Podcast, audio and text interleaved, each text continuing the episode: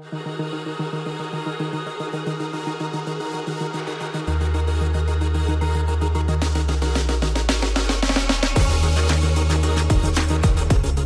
great to find a job where you feel like you're contributing and all of that's a, a wonderful part of choosing a profession, but it, it doesn't mean that you're going to make more money.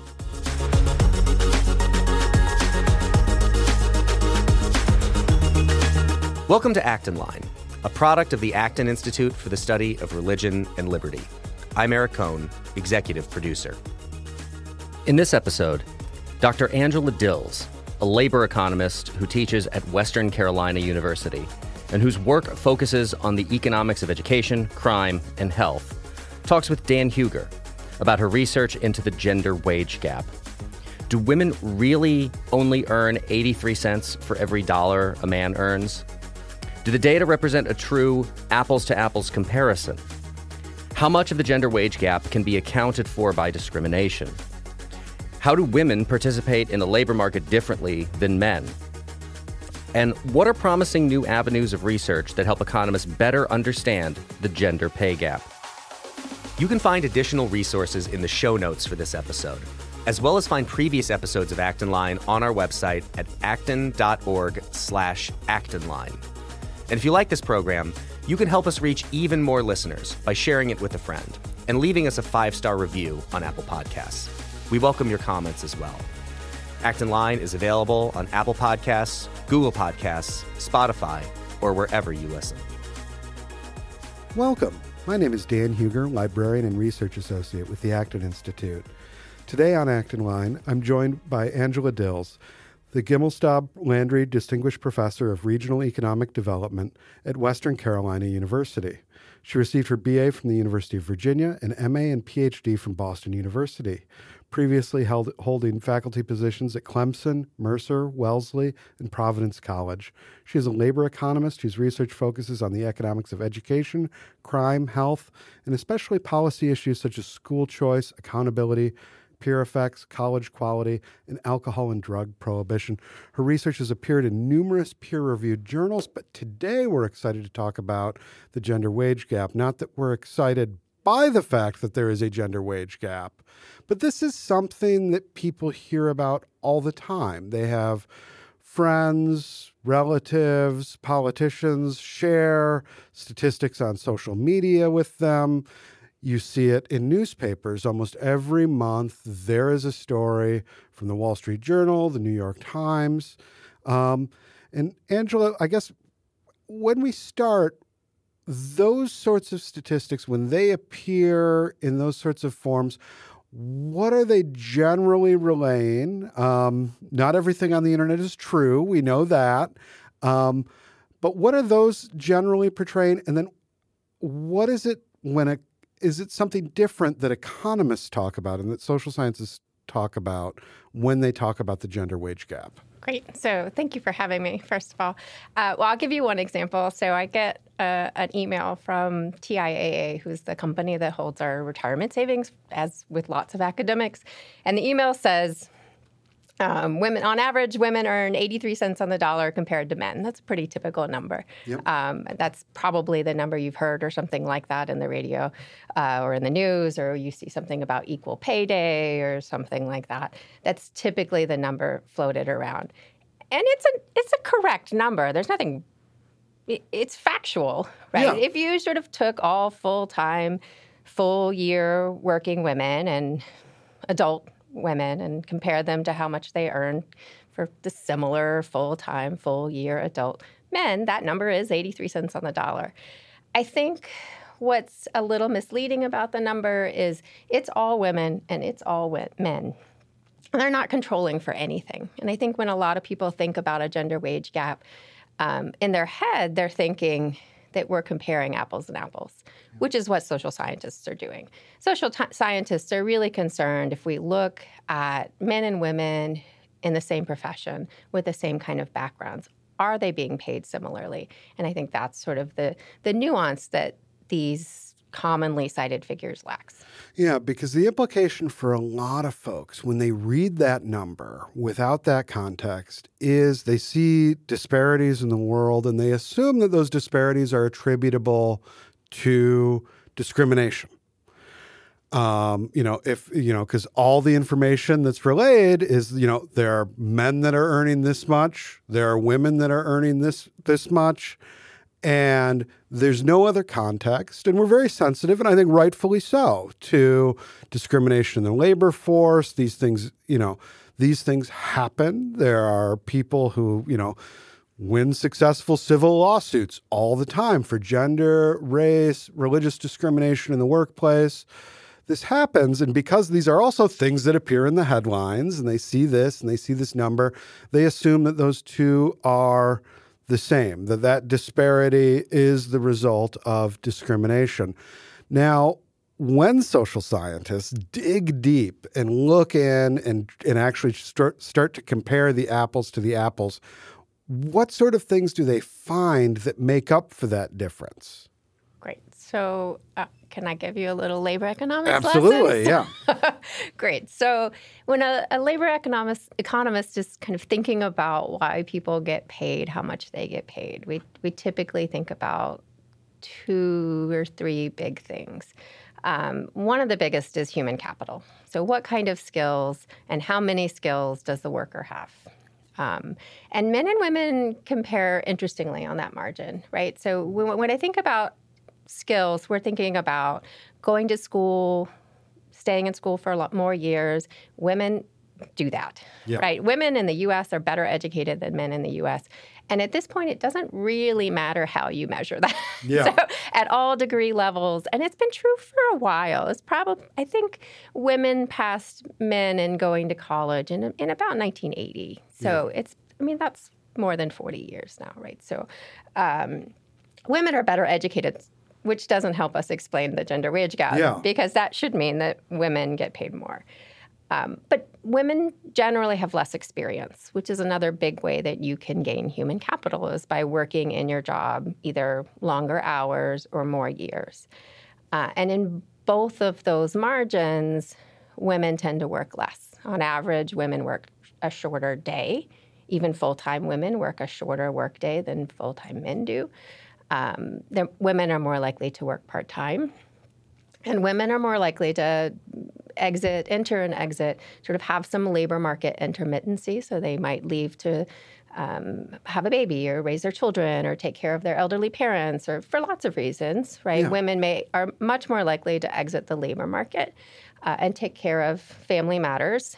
Um, but in doing so, they're not gaining the equivalent experience that a man the same age would be gaining. Yeah, and there is there are a lot of places where there are standard contract there are labor contracts where things like seniority th- are are part of the structure of pay very explicitly in certain professions um, or in certain corporate structures. Um, when we talk about education and the, the counterintuitive thing there is we have we have more women going to college, and yet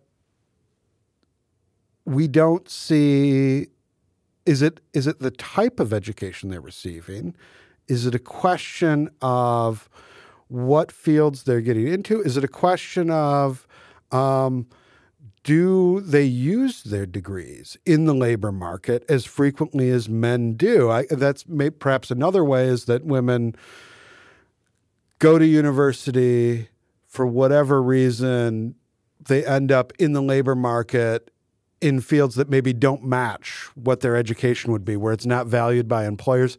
And these are just the kind of things that yeah, I'm thinking. No, what could explain question. this? Yeah. Uh, so I can certainly address the first piece, which is that eh, although women attend college, graduate from college, get graduate degrees at greater rates than do men, they study very different things. So men and women make different choices about the kinds of fields they go into. Um, not to the same degree they did when, say, my my mother, who graduated college around 1970, did. Where you know a woman at that age, at that time, you know, her choice was to be a nurse, to be a teacher, to be a homemaker. She studied education. It's very common. It's still a heavily female profession, as is nursing. Mm-hmm. um, but you know, so we see significantly less of that, right? Women major in lots of different things, um, but they're much more likely to major in kind of more caring professions, again, like education and health, and less likely to major in more quantitative fields like physics or engineering or chemistry, uh, which tend to also pay a whole lot better, right? So, so I'm, I'm curious when you mention those caring professions, uh, particularly education in this country, but also nursing in many regions of this country are highly unionized fields. And a lot of those contracts, and this is sort of the legacy of early trade unionism in America, where it's got industrial applications, you have those seniority ways of dealing with pay. Um, and I'm I'm I'm wondering if that is an impact, or is it that is it something that because you look at is it a question of is it high earners that are skewing this? So, for instance, you know, to be a teacher and a nurse in this country is to make, um, you know, not, you know, you're not going to get fabulously wealthy doing those things. But those are professions that are compensated at a professional level. And those are pathways that generations of people, men and women, have used as entry points into the middle class. Is there is there something is is it just that there's there's enough of that there's enough STEM money, you know, in the in the high performing STEM folks that it throws it off a little bit. Uh, I see. Well, so I think it's probably two things. I think one, um, which we can talk about in a, a lot more detail, I think too, but when people are choosing a job or a profession, people generally do and should care about their full package of compensation. So they should care Yes. about um, how much they're paid, like their wage, their salary, their benefits, which may be significantly different for teachers, for example, than it is for other professions. Um, but they also care about sort of their job characteristics. Yeah. And generally speaking, we a, a pleasant job, a job that brings you mm, value, that makes you feel good about yourself, where you feel like you're making a difference, isn't going to have to pay you as much for you to be willing to take it. Because part of your compensation is coming and feeling good about the work you're doing.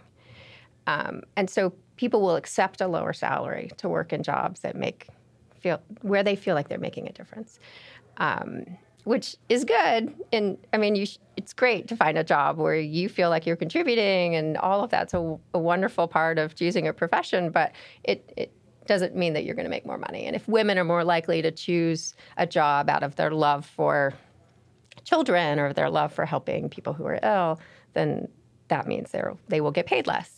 The fact that they're unionized there, that's interesting that you bring. I hadn't really thought about that piece of it. I mean, union workers, there's typically a premium to working Yes. in a union, and it's historically like 10% more, right? So if anything, that should be offsetting some of these differences in, in gender pay. Yeah. So So if we look, so we've looked at skills, we've looked at education.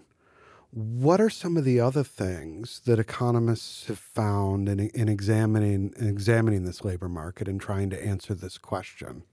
Well, so the the flip side of choosing a, a caring profession and getting paid less for that is choosing a really dangerous profession and getting paid more for Yeah. that, right? And men, uh, on average, are significantly more likely to go into dangerous occupations, whether that's joining the military, the being a fire a firefighter, a police officer, whatever it might be.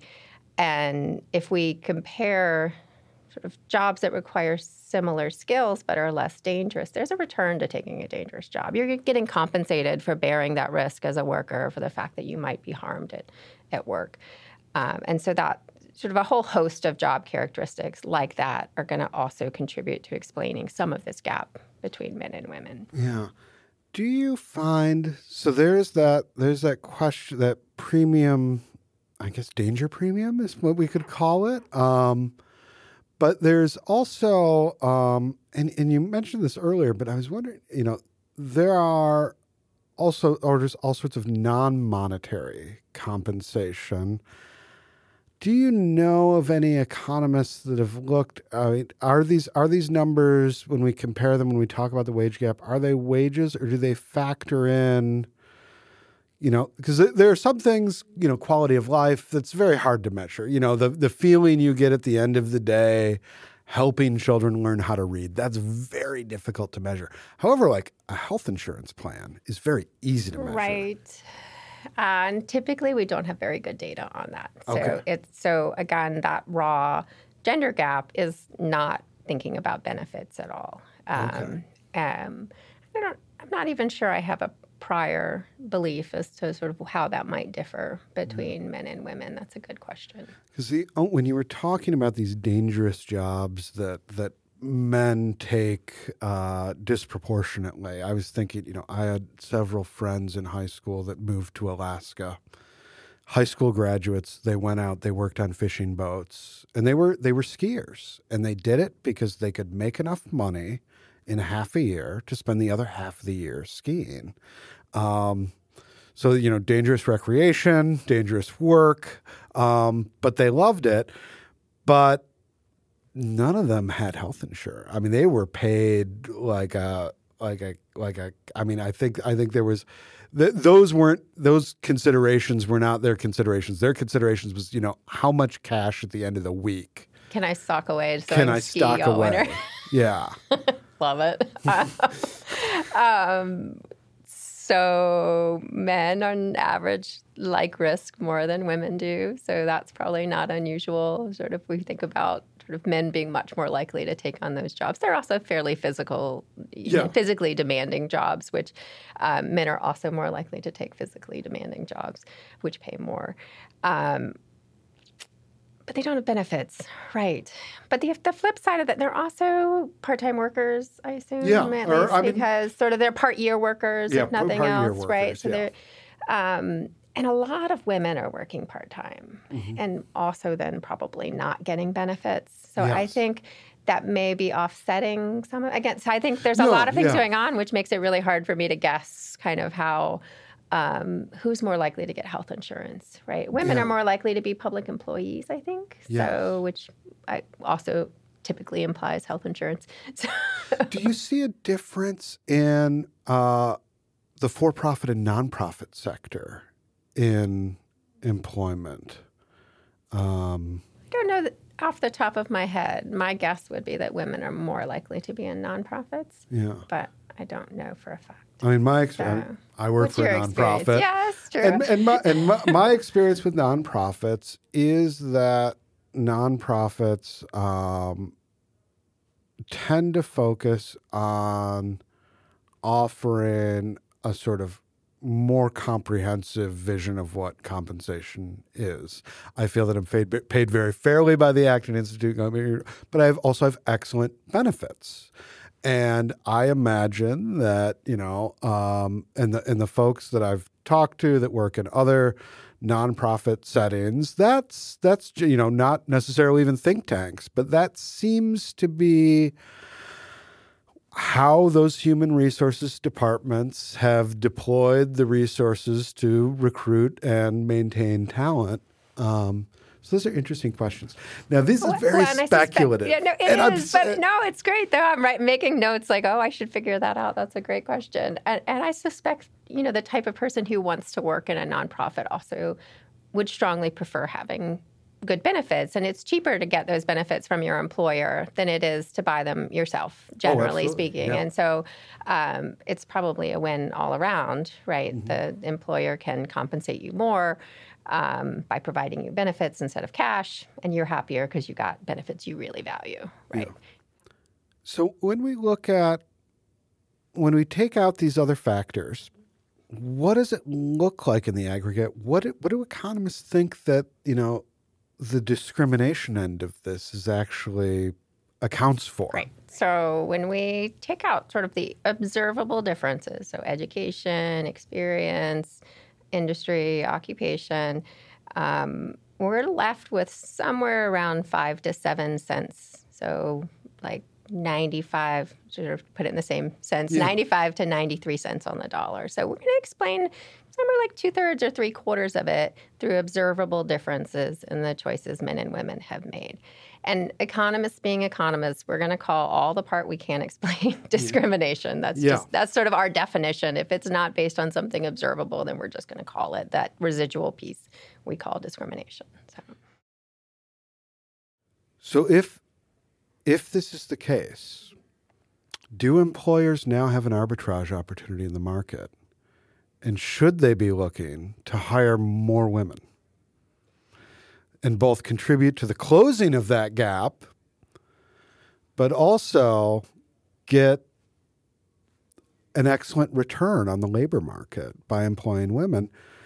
And are there legal barriers to that sort of thing? Because we do have gender discrimination laws and employment and this sort of thing.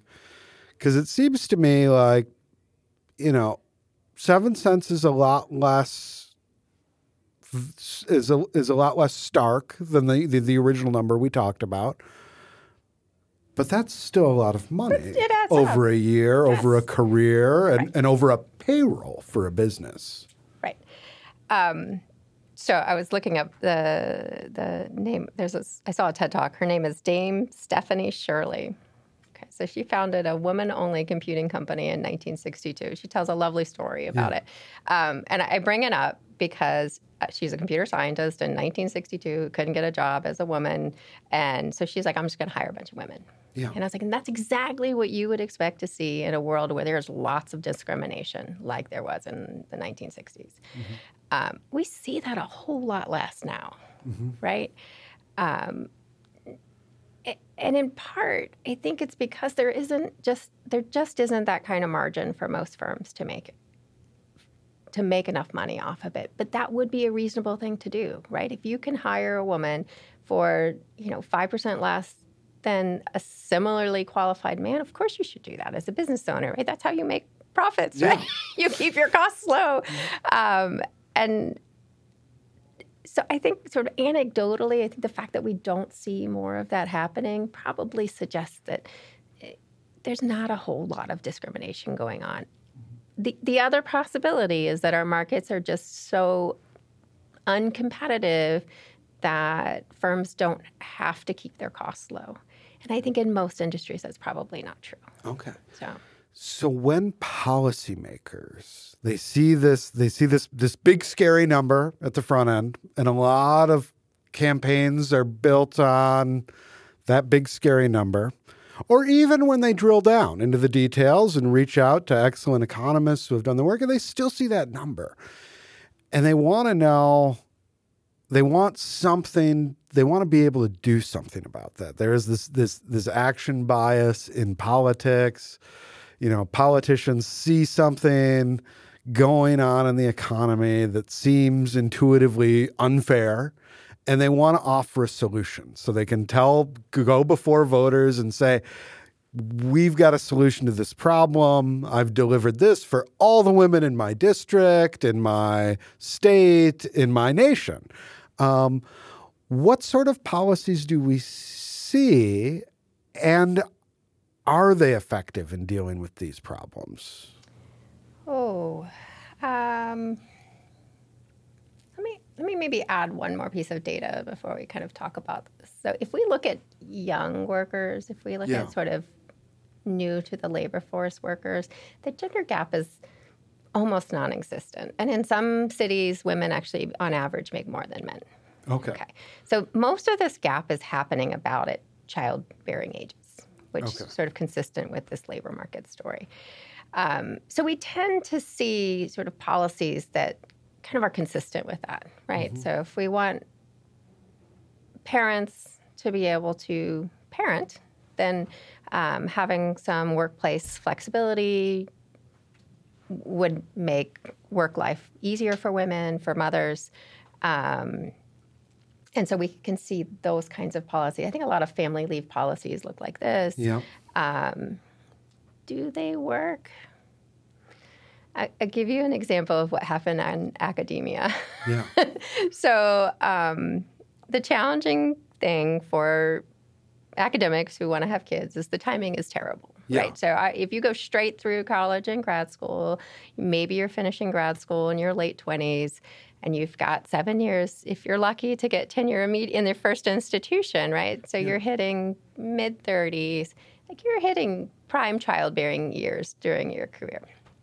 Uh, it's a hard balance, and for a lot of women, academic women, it means they don't have children. Yeah. Um, so schools adopt parental leave policies. You might mm-hmm. get a semester off of teaching. You can spend, which maybe the private sector is way ahead of us on this. so uh, it turns out this wasn't so good for women because yeah. what ends up happening is women take parental leave and care for their infants. Um, fathers take parental leave and write papers. Oh. And and so what ended up happening is that research standards kind of got elevated because well the productivity on average you know for for men was going up and for women was you know they're giving you a grace year or two on your tenure so you have a little lo- yeah. longer but men were using that time to publish and women were actually using that time as intended on average you know there are exceptions but so this is this is this is tragic and this reminds me when I, when I was I was very much looking forward to this conversation to, to, to drill down into these details and there was one thing there was a number of years ago in India they passed a mandatory parental leave mm-hmm. legislation and other countries have it too. And and in India, you know, uh, you know, Prime Minister Modi was very excited about this. Was you know, India's leading the way. But when you dig down into it, the overwhelming majority of Indian women that are employed, that work, are, do so in the informal economy. They don't get, they aren't on anyone's payroll. This isn't to say they're not working. That's saying they're doing businesses out of their homes. They're doing, but they're not on anybody's payroll, and there's nobody that can give them this leave. So what it ends up doing, you know, this does for certain Indian women, and these Indian women are overwhelmingly college educated professional women in India, which are the overwhelming minority of women in India, end up receiving this benefit when the overwhelming number of women in the Indian labor market see no change from this policy. Um, right. And it may have actually made employers less willing to hire women. Yeah. Right. Because knowing if they have children that you're going to have to offer them um, parental leave, that's a cost, right? Mm-hmm. They've all of a sudden become more expensive. And we see kind of in the in the health insurance literature, this is vaguely related, I guess, yeah. but uh, so in, in states have prior to the Affordable Care Act, states adopt mandates to cover different conditions or different treatments. Mm-hmm. And so we might see a state adopt a, a mandate to cover um, uh, mammograms. Sorry, yes. blanking on the word.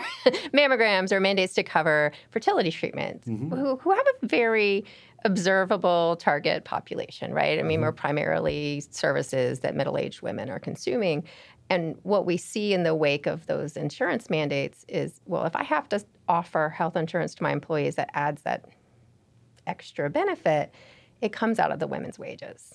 Mm-hmm. And so I think a lot of laws end up working like this. It sounds really good yeah. if you assume nothing else changes. But of course, everyone responds to those incentives, including the employers, uh, in terms of who they hire and how they compensate them. And I think the same thing happens uh, with parental leave. It's sort of as people are responding, though, it's a cost to hire women if you then also have to offer parental leave. Mm-hmm. So. so, one of the things that really changed in the past couple of years is, you know, a lot of companies are now allowing folks to work from home because they built out an infrastructure in response to the COVID pandemic that, uh, you know, that you know there are now procedures there are now you know all of those all of those you know you know all of those things that you need to make a, a workplace, a, a functional remote workplace, got built out. And a lot of folks and many companies, you know, uh, they are continuing to maintain that option for employees, at least for part of the work week, if not, you know, entirely. Is that anything that we've had enough time to, for for researchers to dig into? Not that I've seen, but I'm I'm expecting it to come. So survey yeah. data takes all of that. Oh, survey yes. data takes a while to get released, but um, my suspicion is that the shift to having more flexible work has been good for women. Um, I think.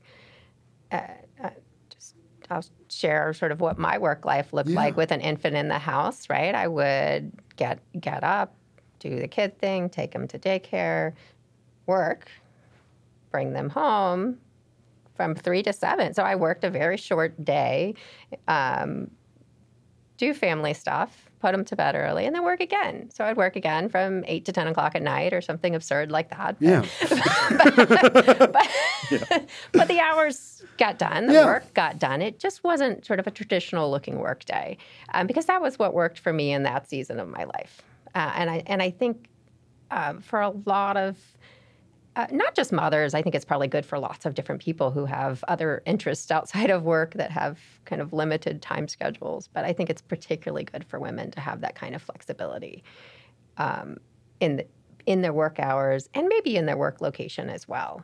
Obviously, not every every job can be done at home, but for those that can, uh, I, I suspect it's been very good for women. So one of the one of the interesting things you see about in these debates when people do drill down into these numbers and see what these disparities can be attributed to outside of discrimination you have certain folks particularly particularly feminists who take a look at these differences in preferences in terms of preferences for caring professions in terms of um, uh, the different sort of burdens, cultural expectations for who childcare providers should be, and those sorts of things. And they see these dispar- well, these disparities might not be, you know, the sort of discrimination that's a sort of obvious, you know, somebody sitting down in the boardroom and deciding, oh, we're going to pay her less but they see this as the product of, of, of a cultural problem. Um, how do you respond as an economist to those sorts of things, which is really, you know, it's it's not it's not arguing that your numbers are wrong. It's not arguing that, but it's making a, a sort of a sort of a sort of moral case that this tells us that there's something wrong with our culture. So I think that if if women are more likely to prefer being a, in a caring profession, and men just love engineering more than women do, uh, and they sort into those professions, then that's fine. That's great. If I, I people should do um, what best leads to their own human flourishing. I think the problem is sort of as you say is why are they making those choices? If there is it out of their true preference, or is it because going into your intro to computer science class in college as one of you know 10% of women in the class feels just unwelcoming to you?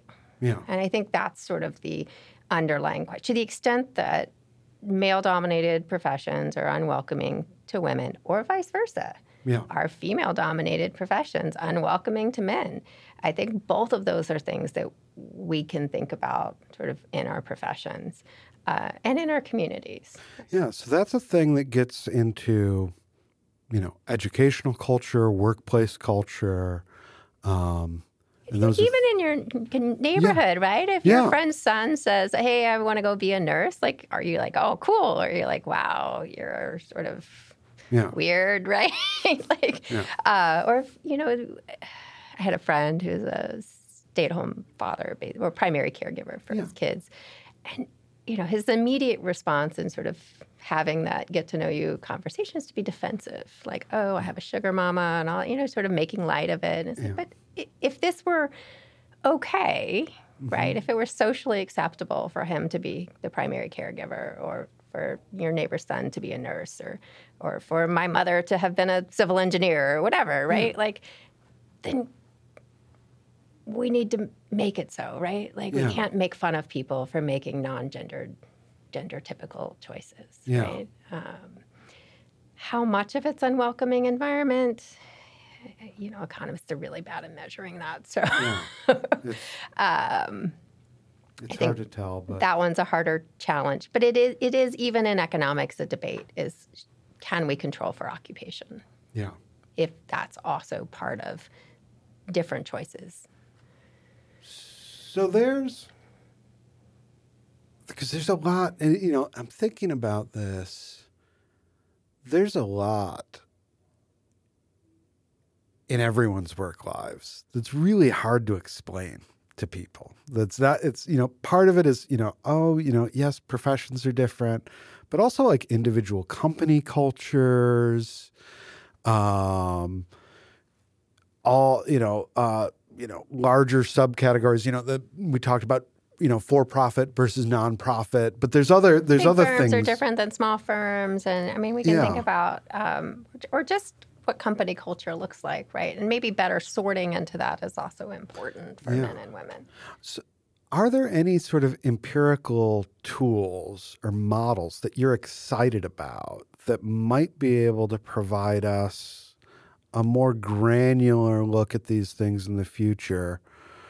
Um, so, you know, what are the sort of studies you see as a labor economist that you're like, this is exciting and interesting? Very cool. This gives me something to think about, maybe employ in my own research or.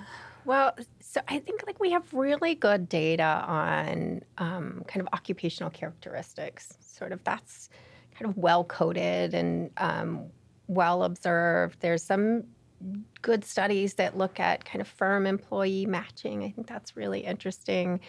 Um, I, I really find, and, and this is somewhat facilitated by kind of how people look for jobs these days. I love sort of people who go and do these audit studies Oh, yeah. where they like send out, they mock up a bunch of CVs, resumes, and with you know female names and male names and different educational characteristics, and just kind of randomize everything and just send them out and see who gets called Yeah. right? Because if it's if what's happening is that um, employers are less willing to hire a woman, or uh, then then we ought to see it at that moment, Yeah. right?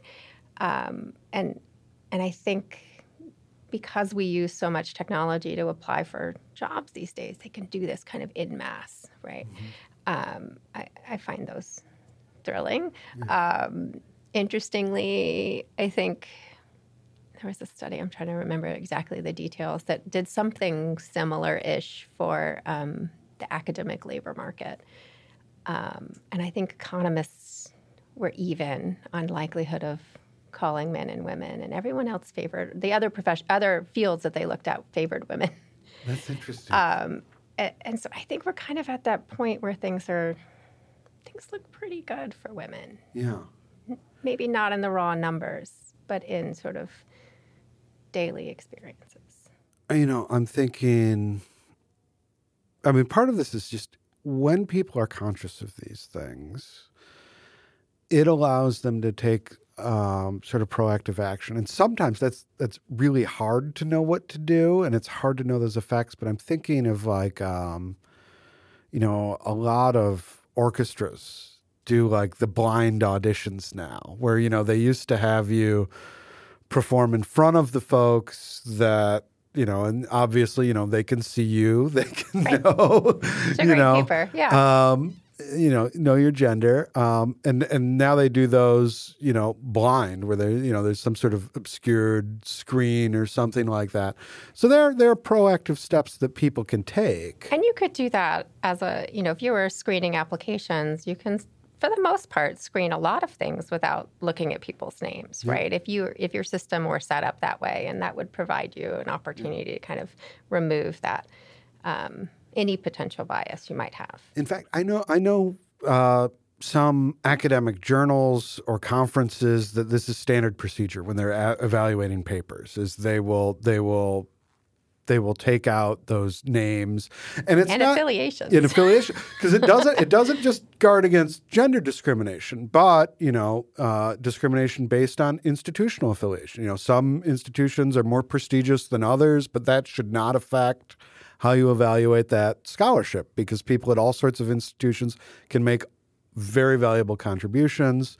It also, you know, uh, uh, eliminates bias for people's fame, reputation, prior publications, because you know there are people that publish excellent contributions once, and maybe that's that. Maybe that was the thing that they were going to do. Um, but there, you know, there are other people that you know they they ride on that reputation. So, let me add one other policy that's I think been shown to be somewhat beneficial, which are rules about pay transparency. So, yeah. like if you know kind of how much other people with your job title are making, that tends to be good for women. Okay. Um, I think in many cases, women don't know they're being paid less than the man across the hall with the same title. Yeah. uh, and it gives them some evidence to take to ask for a raise and say, right, like so th- this is the other question because so much of so much of life is a negotiation, um, and salary and employment is a negotiation. Is there evidence that men and women negotiate differently? Um, yeah. Well, so for a long time, that's probably the advice women were given most often is the women are less likely to negotiate at the point of hire. Yeah. Um, and negotiating you know if you if your initial salary is even just a little bit higher because most raises are a percentage it affects Absolutely. your sort of lifetime raises as well. So it can make a big difference to have a even a modest increase at the beginning of your career. And women are less likely to negotiate. So there was a big push for a long time to teach women how to negotiate to make them feel more comfortable with it. Um, there's I, i'm laughing a little because this is like a very typical economist kind of paper, but I, so there's a paper that came out um, that sort of dug dug into this kind of should women negotiate more, and it turns out that when um, when you encourage women to negotiate more, they're less successful. Like they yeah. don't, they're much less likely to get that increase when they negotiate. So it's actually optimal for women to negotiate a little bit less than men do because it's there's not as much of a payoff for them in negotiating. Yeah. Uh, which is, you know, it's like good news, bad news, right? Yeah. so, um, well, and that's where that that transparency maybe is a yes, better it's a better solution. solution to thinking about. Um, well, we have the same title. You know, we can compare our work products and present a case to our employer about whether that's whether we're being compensated fairly. Yeah. So is there anything else, any, any other puzzles in the labor market that you think we don't maybe have really, really good answers to, but are really, really good questions that are being asked? Uh, well, let me share one other data point, which I, I think is interesting and sort of challenges the potential for policy solutions. I think, which yeah. so so men are more likely to work a, a long hours. So long hours is like 50 or more hours a week. Yep. So they're ten, more likely to overwork than are women. Um, which in some professions is just means they get paid for the extra hours, yeah. right? So if you work 50% more than pers- the woman next to you, then maybe you get paid 50% more, and that's that seems fine, right? Yeah. Your wages should work out similarly. But in some professions, the fact that people work long hours has a big return. Mm-hmm. So, for lawyers is a good example. Uh, there's a really beautiful paper by Claudia Goldin that's sort of digging into what happens with lawyers. And it turns out when you want to talk to a lawyer about your case, you want to talk to your lawyer about your case. So, yeah. it matters to the client that their lawyer works long hours. Mm-hmm. So, lawyers who work 50, 60, 70, 80 hours a week get paid disproportionately more. Uh, their hourly rate is significantly higher than lawyers who work sort of more typical work weeks. Um, but it makes sense, right? There's a benefit to the client. Yeah. They're willing to pay for it, but that means that those people who are willing to work long hours get paid more. And I think for a lot of women who have preferences about how they spend their work time or how many hours they choose to work. Um, getting around that's just not feasible, yeah. right? Um, I, I think we could have more conversations about what parenting looks like in the home, sort of how much of that's uh, the mother's responsibility or the father's responsibility. And but I, I think if we're or we could just be okay with the fact that like I work fewer hours. I enjoy my family and the time I spend doing my leisure hobbies, whatever they might be. Uh, and I'm okay if that means that I get paid a little bit less, yeah. right? Because there are other things in my life that matter than my work, right? I love my job. Uh, I have a wonderful job and I enjoy doing it, but I also like to do lots of other things with my life. Yeah. and I don't, I, they don't owe me payment for doing all those other things in my life either, right? I so. can't, I can't think of, about a better way to end a conversation about labor economics to say that there's a lot, there's, there's, you know, there's more to life than work.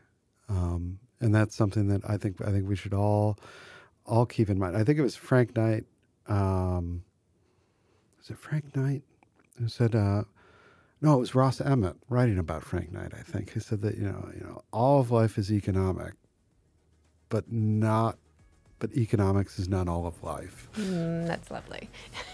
Thank you so much for being with us and, uh, and, and giving us a really good picture of what is a very complicated and uh, fascinating market.